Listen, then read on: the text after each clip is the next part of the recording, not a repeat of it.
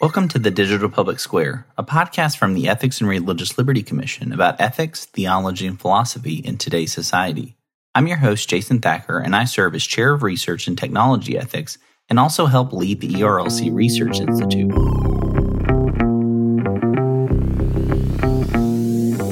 Each week, I'm joined by some of society's most influential thinkers, writers, and leaders to talk about the important ideas shaping our society today as well as some of the top issues of life in the digital public square. Our goal with this podcast is to equip you to navigate these issues with biblical wisdom and insight. As always, alongside this podcast, we also have the weekly tech newsletter that you can sign up to receive each Monday morning. This resource is designed to prepare you to think deeply about the pressing ethical issues of technology, as well as life in the digital public square. You can subscribe now at jasonthacker.com slash weeklytech. In today's episode, I'm joined by Dr. Michael Niebauer, who's a pastor and author of a new book entitled Virtuous Persuasion A Theology of Christian Mission. Today, we talk about virtue ethics and the nature of Christian missions. Dr. Niebauer is the pastor of Incarnation Church in State College, Pennsylvania, and also serves as a teaching fellow for Trinity School of Ministry. He's also an ecclesial fellow in the Center for Pastor Theologians and hosts the Christian Catechesis podcast, This We Believe. And now let's join our conversation. Well, Michael, it's really good to have you here on the Digital Public Square podcast. As we get going, can you tell listeners a little bit about your story and what led you to focus your work on virtue ethics and missiology? Sure. Well, I was raised um, Roman Catholic and was involved in an evangelical ministry in high school. And as I went to college, I, I gravitated towards the Anglican tradition as what I thought of sort of the best of both worlds, sort of the the liturgy and the sacraments and this focus on studying scripture, following Christ, sharing our faith with others. And shortly after I graduated college, I really just got started uh, helping to start a number of different churches in the Chicago area. So, one at my alma mater at Northwestern University, um, and then a few in Chicago, a few in Hispanic communities, and a few in nursing homes. And really, it was through these experiences I, I found this set of kind of recurring issues uh, both in my ministry personally, but also within the the broader church planting world. And as I continued to minister and church plant, I pursued a master's degree at Wheaton College and just continued to pursue ministry full time, moving on to get my PhD at Duquesne University. And I think that experience of of simultaneously doing mission and studying theology at the same time, it just led naturally for me to focus on missiology. I think a real breakthrough for me came though while doing coursework in virtue ethics at Duquesne because it was really in that field of thought that I, I really discovered a lot of the resources to address some of those sort of nagging practical issues that have been bothering me as a pastor and church planter really for decades. No, that's really fascinating. I, I, I talked to you right before we jumped on the podcast, but when I saw this book, I was in, really intrigued by it. I'm not incredibly familiar with kind of missiology and the study of missions. I've taken a couple classes here and there, so I know some broad concepts. But as an ethicist, you're wedding these two what very much are practical disciplines together and showing how they flow with one another and kind of fit with one another. Um, and so that's something i was really intrigued and was excited to have you on the podcast to talk a little bit about that to kind of see how these two ideas kind of flow together. But as one who's not super familiar with a lot of the ideas of missiology and some of the context with missiology, some of the kind of major perspectives or even methodologies. I want to see if you could unpack that a little bit. Kind of give us a broad contour of what is missiology and what are some of the major debates or kind of issues that we experience within the field of missiology. Yeah, well, I think historically missiology was was wedded to the field of anthropology and still to this day, anthropology, intercultural studies, they're really the main vantage points through which people study mission. I, and I think that also has its roots in really thinking about mission as overseas missions. But there's also obviously been a number of texts that deal with the biblical theology of mission. But over the past 50 or 60 years, you've seen a movement to wed dogmatics with missions. Um, it's where you get the, the term missio dei from, which is a, a pretty popular term. And then finally, you've got a, a cluster of approaches that center mission on interreligious dialogue and religious pluralism. And like I said, uh, there really weren't any books out there that I knew of that grounded theology, uh, theology of mission and ethics. And I thought that was important because I felt like ethics was that realm of of really dealing with the practical day to day challenges of being a missionary in that vocation. Stephen Bevans, a missiologist, said he, read my book and he said it was really um, it's really a theology of the missionary as much as it's a theology of mission, and that's a, a little bit of what I was trying to get at in the book. Yeah, and that's something we've talked a lot about here on the podcast is the nature of ethics and really the centrality of ethics in the Christian life. Uh, it, it, reminds me of some older figures like Herman Bavinck and Carl Henry, and even going back to like German theologian Luther, who said theology is God speaking to us, revealing himself to us, and then the nature of ethics is our response to God. And so when you think about it in those kind of categories, these kind of two kind of interdependent disciplines and how they kind of function within the Christian life, it's really beautiful. And as you said, you, there's been a lot of work done on a theology of mission and kind of rooting that in theology. And that's one of the reasons I thought this was really intriguing is you're rooting it in ethics. Uh, which is really the nature of Christian discipleship, really the nature of Christian mission. So when I saw that, I was like, oh, that makes a lot of sense. But in the same respect, as you said, there's not a lot of works that are doing that. So I know early on in the book, you talk about uh, how missionaries are often beset with a host of tensions, especially that are moral in nature. What are some of the recurring issues that we find that are kind of prevalent within the field of missiology or even in the mission field itself? Yeah, well, I address a number of different issues in the book, um, but I think some that would be of, of real interest to some of your audience are really those issues that that confront pastors and really all Christians as as well as missionaries. Um, first, I I think there's this issue of numbers. How do I grow my church without being fixated on the numerical ups and downs of, of Sunday attendance figures? And, and I think most of the pastors I know, you know, if you if you corner them, they would they would admit that you know they feel better when attendance is up and they feel worse when attendance is down. And it's something that I wrestled with throughout my vocational life. You know, I want to do my job well, but I also don't want my well being tethered to the numerical success of my missional activities. And the other major issue, which I think is really facing all Christians, is that issue of persuasion. So, how do we persuade people of the good news of Jesus Christ without manipulating or coercing them? And I think there's this stigma attached to direct forms of persuasion that I think many Christians feel, and it and it's really a barrier to them for for sharing their faith with their friends. I know one of the things you do throughout the book is connect the idea of Christian mission specifically to theological ethics. And one recently we've had uh, Ross Hastings on the podcast talking a little bit about his book on theological ethics. But for listeners' sake, can you kind of help us understand what is theological ethics and how that's different than whether a secular ethic or a kind of general religious ethic? What is theological ethics in that sense? Yeah, well, I think of ethics as the fulcrum point between theory and practice. And so I think theological ethics is that fulcrum point between theology and practice. So it's, I think of it as helping us to integrate our theology with our day to day lives as Christians. Um, and I and I think for a lot of Christians and pastors and missionaries, there can be this this disconnect between the two. So one learns a bunch of theology in seminary, and then once they get out into the mission field, they lean heavily on the practical books on church planting and leadership.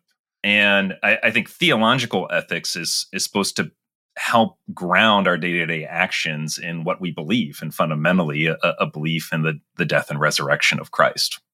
Know, early on in the book, you kind of write about, and you've already referenced a little bit about the idea of kind of these three different ways of thinking about missions. You talk about mission as missio dei or the mission of God. You talk about that mission as growth, and also mission as dialogue. So you've talked a little bit about that idea of mission as growth with kind of the numbers aspect.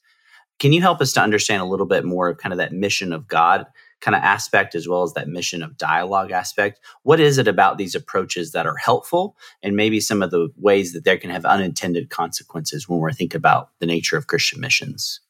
Well if we think of, of mission as the missio dei or the mission of god it's helpful and it has been helpful for seeing mission as really being a focal point of theology that mission is not sort of this extra purely practical endeavor but it's something that we need to think well about.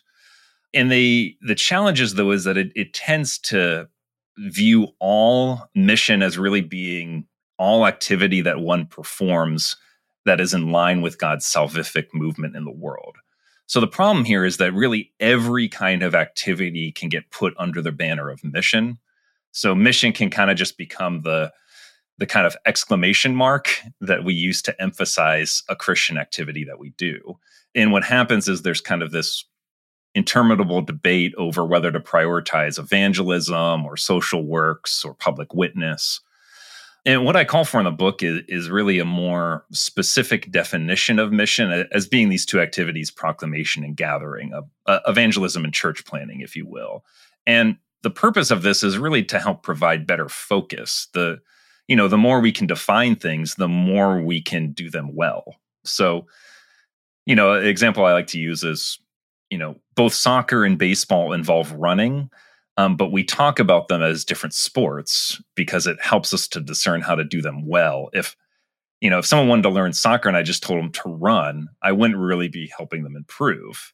Similarly, if someone you know wants to do mission and i just said go do christian activities. Uh, i'm not really helping them share the gospel well. You know the biggest issues uh, i think really come in when we look at that mission of growth model which which I've talked about a little bit already. It's it's this focus on how do we do mission well but the goal really being to increase the number of converts or increase the the number of people attending churches and this one, I think, is probably the, the issues arise here that I see most in talking with other pastors, in that this fixation on numbers really causes a lot of pastors to focus on reaching people who are already Christian uh, or people with income. This is, you know, this is the the dirty little secret in the church planting world that you know the fastest way to build a large and stable church is to just reach out to wealthier Christians because Christians are the ones looking for churches and wealthier people can pay the bills. And so, you know, of course, if you want to reach non Christians, that usually takes more time. You've got to build friendships, you've got to be willing to accept rejection. Furthermore, oftentimes reaching out to the poor are not going to build a stable church. They're they're going to be perceived as a as a resource drain. And so oftentimes I've found that the poor get neglected in these focuses on church growth. I saw this really clearly when I was starting churches in Chicago. It it seemed like, you know, I was I, I started a, a church with kind of you know recent college graduates, artists, writers moving into Chicago. And it was a really great church, but it, it seemed like every day there were new churches popping up trying to reach this demographic of people and there was a you know there's kind of a fierce competition to attract people who were already Christians. And then I I went and and helped to start these churches and nursing homes and found that there were no people trying to reach this demographic of people. We were oftentimes the the only Christian activity uh, made available to the residents there. And I think that a lot of this is, I think, a byproduct of this fixation on church growth and numerical growth. That pushes people to spend a lot of time and money and energy into reaching Christians. But it also oftentimes, I think, neglects oftentimes even the people who are truly lost. And then, you know, lastly, that, that mission as dialogue approach, as I said above, it it's a view of mission that really wants to keep persuasion out of mission. Mission here just becomes, I think, the cultivation of interreligious friendship and dialogue and this the, the problem with this approach is that persuasion is not really something we can ever expunge. We are being persuaded all the time whether we like it or not whether it's from advertisements or opinions or social media posts. It's really just a matter of who and what is doing the persuading. I think the reality is is that if we don't try to persuade people of christ's resurrection something else is going to occupy that persuasive space. Usually it's going to be filled with you know commercial or political forms of persuasion people who want our money or our vote. You know well i think most evangelicals would would probably reject sort of the core principles of a mission as interreligious dialogue approach. I do think it's really in, influential in that it, it really has a lot to do with this uncomfortableness that that christians feel over having direct and, and persuasive conversations with those who aren't christian and I know one of the things as you kind of get through kind of these idea of setting up kind of where we are and kind of helping us to orient ourselves to kind of not only the field of Christian missions, but also some of the ethical debates and some of the big ethical questions that uh, missionaries face you start to cast this idea of Christian mission in the framework of Aquinas's moral theology. And so recently we had Dr. Matthew Barrett on the podcast. We talked a little bit about Thomas Aquinas and uh, some Protestant love, but also some Protestants that don't love uh, so much of Thomas Aquinas. But you frame this idea of Christian mission in this Aquinas's moral theology. So I wanted to see if you can help orient us a little bit to Aquinas's framework for ethics and what distinguishes his framework from other popular frameworks such as like deontology or consequentialism. What is unique about Thomas Aquinas's approach that's helpful when we're talking about Christian mission? Well, I think that Aquinas's moral theology, first off, is profoundly Christ centered and, and deeply grounded in scripture. And I think you're right. I think there's Protestants, I think, sometimes mischaracterize Aquinas as kind of just being an a Aristotelian philosopher with, um, you know, some some Christian paint splashed onto the top. Um, but I, I think it's really not the case. I think the core of his ethics it centers around the principal goal of all human beings, which should be what he calls the beatific vision, seeing and partaking in the glory of God through Jesus Christ. And I think what's fascinating about Aquinas is that he thinks all deliberate activity that we do in our life, everything that we do and should think about as we're doing it, everything should be conducted with that end in mind, towards that end of pursuing Jesus Christ. And I think that for Aquinas, when when someone performs any activity in accordance with that final end of the beatific vision, they develop virtues. Virtues we can think here of prudence or temperance.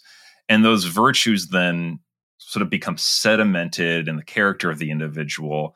And that allows the individual to then perform other activities in a way that is also honoring and glorifying to God. I think it corrects, I think, for flaws in, in consequentialism and in deontology. And, you know, consequentialism, one's focused not on one's final ends, but on what I call the proximate ends, sort of the immediate results of one's activity. And obviously, there are a number of issues with this. One is a lot of those immediate results aren't in our control. We can't control other people. Life and people are infinitely complex and so i think it's really difficult to base an ethical system on on sort of guesswork and so i think deontology is is also sort of problematic and that there are situations where right and wrong cannot be discerned beforehand you know to give maybe an example that's up your alley as you know there there's no command in the bible that says thou shalt not use twitter there's no a priori prohibition against it obviously because the internet didn't exist thousands of years ago. So, you know, if we understand a, a Thomistic theory of virtue, if we want to approach a question of Twitter, we have to begin asking if there are ways one can glorify God and grow in virtue by participating in Twitter.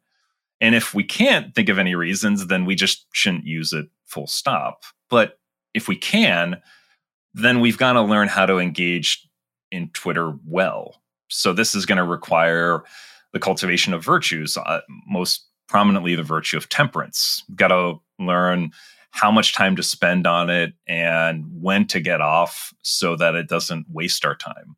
And this will be easier for those who who've already cultivated temperance in the habits of say food or, or alcohol consumption. So, you know, what I love about Aquinas's approach is that it's it's grounded in Christ but it, it also gives us resources to really think through every single activity in our life to try to discern how how we can perform every single one of those activities to the glory of God.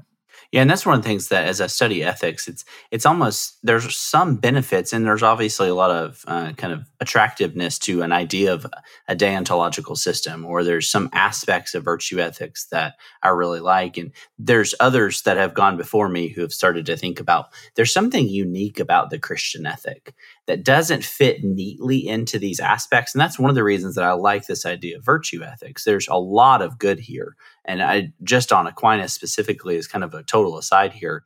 I encourage listeners to go read Aquinas in his own words, uh, because reading him, you you walk away going, "Huh, I actually may agree with a lot more than I thought I would, or I, a lot more than some people said I would."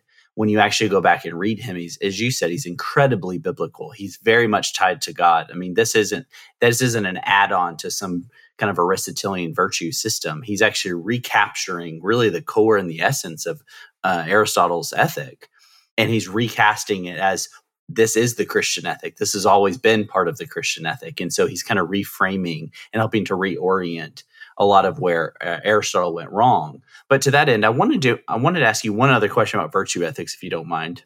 Specifically, what are maybe some of the kind of Greek ideas of virtue ethics that don't really comport with Christian ethics? Are there aspects of the kind of virtue ethic theory that don't really dr- kind of come on over into when we're talking about a Christian virtue ethic? Is there any distinguishing that we need to do there? Yeah, well, I think the biggest one is is just in that ultimate goal, and so this is the the major issue with somebody like Aristotle, whose ultimate goal is, is friendship, and that obviously is problematic because to be blunt friends die.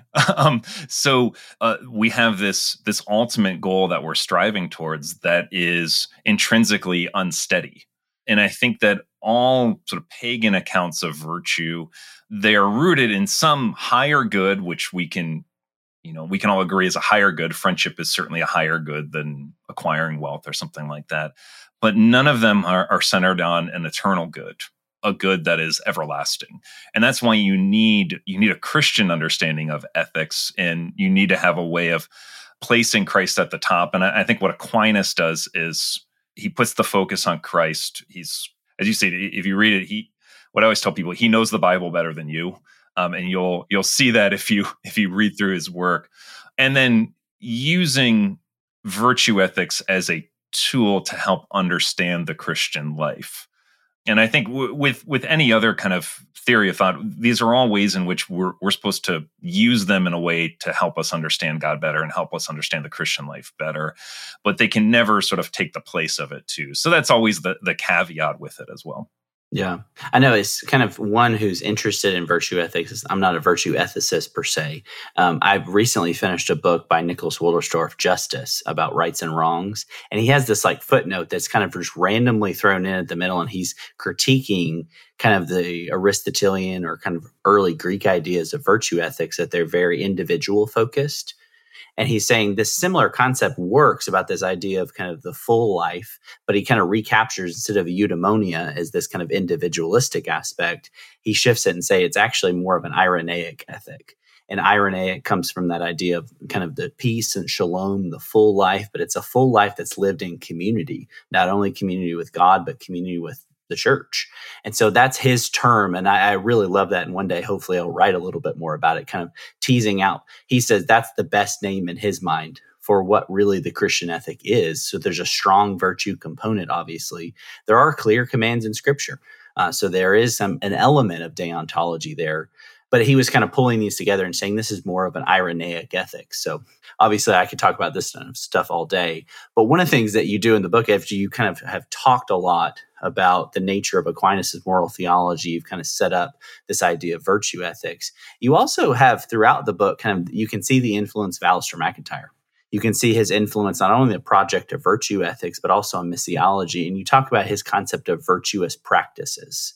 So, what does that language mean, the idea of a virtuous practice? And how does that kind of connect to a lot of the challenges that we face with Christian missions today? Well, for MacIntyre, a virtuous practice is he, he calls it a, a, complex coherent activity he has this long definition but what you can think about it is really easy just to think about it as examples of, of learning some sort of craft so whether that's learning a sport learning an instrument a specific vocation that you're doing all of these things are practices that we can perform well or poorly and as we get better at them they hold the potential to help us develop virtue in our character now, uh, the big part of um, MacIntyre's conception of virtuous practices that I found incredibly helpful was he talks about this distinction between internal and external goods. So, external goods are things like money, success, things that are not necessary to an activity itself, while internal goods are those that are an essential part of a practice. So, if we take example a practice like playing the violin, I could learn the violin to obtain external goods like money or fame. or you know I say I want to perform in front of thousands of people. Those are all external goods that I could also get by doing a whole host of uh, other activities. I could make money different ways. I could have success, fame, doing a number of different things. That's not special. That's not something special about playing the violin. What is special about playing the violin is that there's this unique joy of mastering the violin, uh, of understanding the music, uh, of playing it, of hearing the sounds. And that internal joy I can only get by playing the violin. I can't get it from anything else. And I can experience it whether I'm playing the violin by myself or in front of a crowd. So, playing a, a, piece of music well gives me a kind of joy, whether I'm playing it in front of zero people or thousands of people. And I found this distinction so helpful for understanding what I call the missional practices of proclamation and gathering. So, for instance, you know, I could do evangelism or church planting in order to make money, to have a career. I could do it because I want success. I want lots of converts or a big church. But those are goods that are external. They're not things that are in my control. Those are sometimes things I can I can get from other places. But there's this internal unique joy that comes in proclaiming the gospel well to the best of one's abilities. And that joy can be experienced whether it ends in mass conversions or or mass rejections. And I think this helps to explain the stories of Peter and Stephen in the book of Acts. So I love this. If you look at their speeches early on in Acts, they're both very similar in that they're both very elegant, they're highly persuasive. They're persuasive appeals to to try to get their audience to to believe in the resurrected Christ. Peter's speech obviously results in mass conversions and there's baptisms and you've got the, the birth of the Christian church. Stephen's speech gets him stoned to death. And yet, if we look in the Bible, Stephen gets a vision of Jesus sitting at the right hand of the Father. And what I'm suggesting there is Stephen is is receiving the the greater joy. He's receiving that internal joy. That in that act of witnessing to Christ, he sees Jesus delighting in him and he's glorifying God. And he receives that even though t- by the world's standards he's a failure. And so Stephen is sort of the the main sort of leitmotif throughout the book because he's somebody that you know he's very persuasive and that rubs people the wrong way today but by the worldly standards he's actually somewhat of a failure because he doesn't get sort of those external goods but he's sort of the model of proclamation in the bible and, I, and my hope is that that's our main driving force too that the reason we share the gospel is not because we want mass conversions, we want success, although those things are great. It's simply that we want to draw closer to Jesus. So I really I think that's really helpful kind of understanding this idea of virtuous practices, especially that we see kind of within the work of Alasdair MacIntyre that's obviously influenced your work here. In the book, you highlight two main virtuous practices for the idea of missions. You referenced them earlier this idea of proclamation and gathering, this idea of proclaiming the gospel, but also planting churches. Can you unpack those a little bit and help us to understand why that should really be kind of the central aspect of Christian missions as opposed to a lot of the other activities that often get lumped into it? Sure. Yeah. So proclamation and gathering are are essentially akin to what we would call evangelism and church planting. And I think I, I chose these two because these are the the two practices that are essential to mission. All the other Christian practices that we do, so that are very, very important. Say, if I'm serving the poor, that's immensely important. But that's something that I can do whether I'm a Christian or not. As soon as I open up my mouth to persuade somebody to become a Christian, I'm engaging in mission as soon as I invite somebody into a church context and celebrate the sacraments, I'm engaging in an act of gathering and an, act of mission. So I really chose those two because I, I think those are the two activities that if you removed either one of them, you wouldn't necessarily be engaging in mission. And again, that's that's always to say too, though, there are a host of other activities that are important that Christians, all Christians, can and should do. But I I think that in particularly too, when I advocate in the book is that proclamation and gathering really have to go hand in hand. That proclamation really doesn't end until a new believer is incorporated into the life of the local church. So those engaged in, in mission have to share the gospel and they have to help build churches. And I think that a, a lot of mission in North America does one or the other. I, I think oftentimes we think of parachurch ministries as really being excellent at proclaiming the gospel and developing that practice well, but maybe haven't quite learned how to integrate new believers into the life of the church. And, and I think that leads to a lot of Christians eventually leaving the faith because that faith never takes root in a local congregation. On the other hand, you you have a lot of people doing church planting.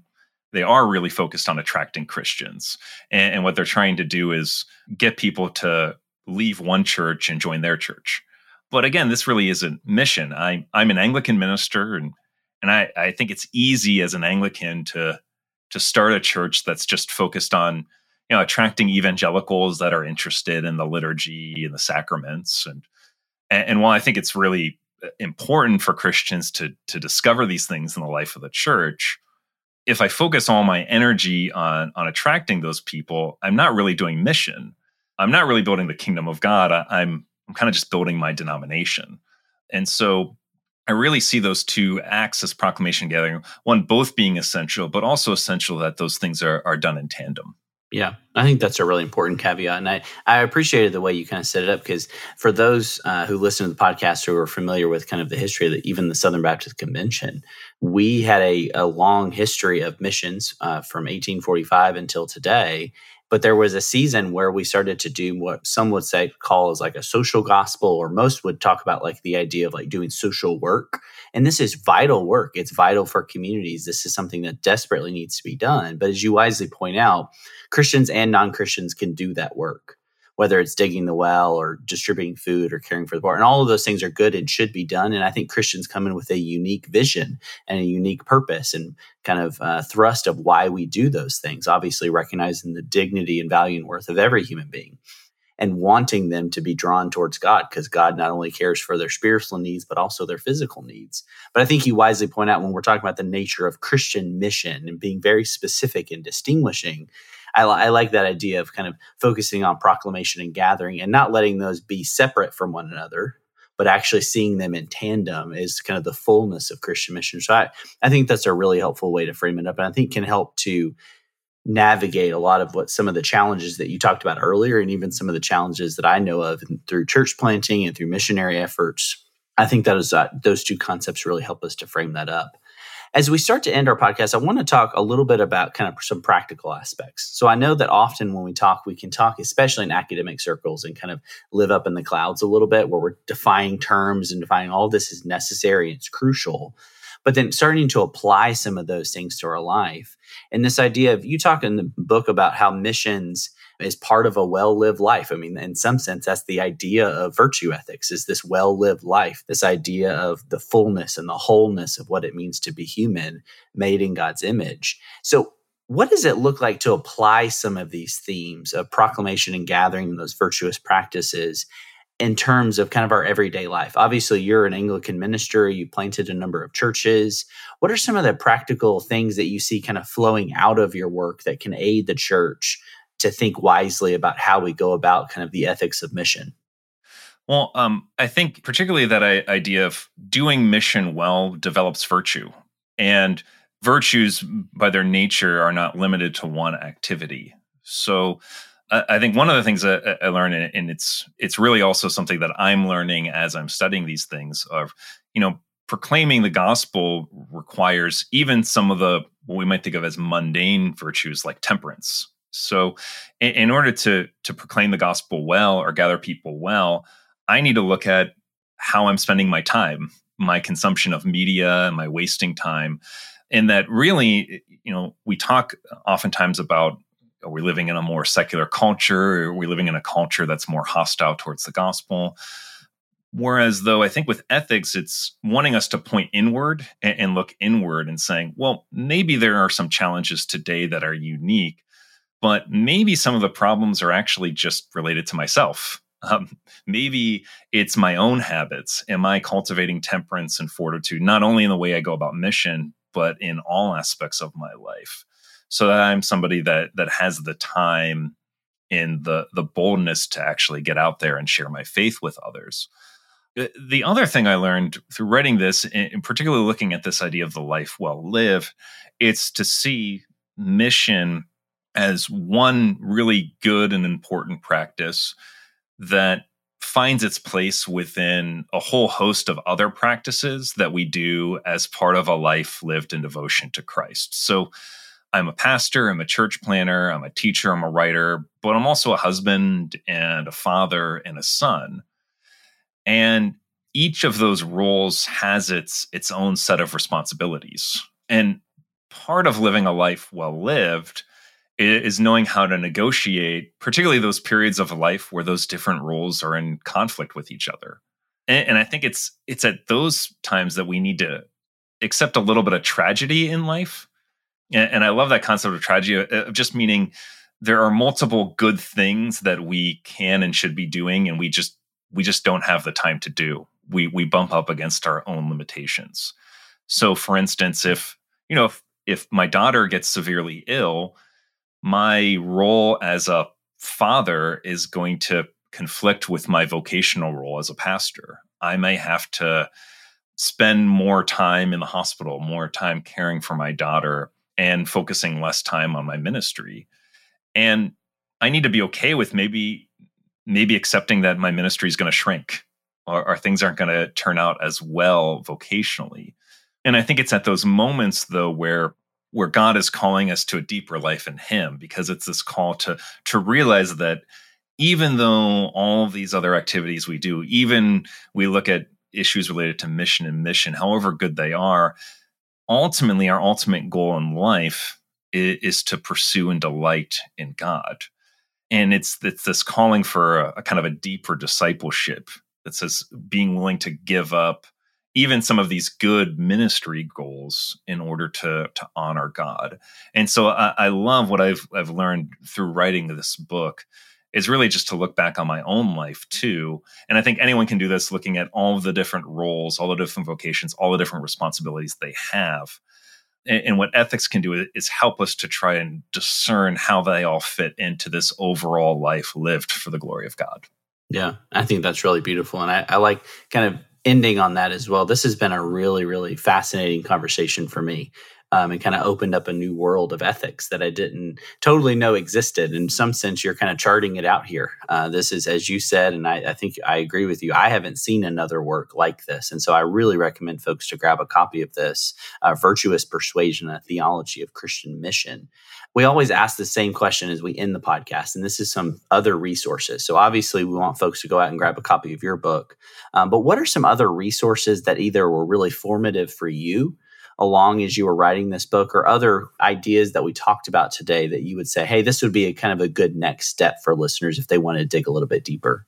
Mm-hmm. Sure, sure. Well, uh, on the missions front, any work by Roland Allen, who was an, an, Anglican missionary from about a century ago, he just wrote three, two and a half little books, are really, really fascinating. I, I think he just is somebody that is just so prescient in his understanding of mission.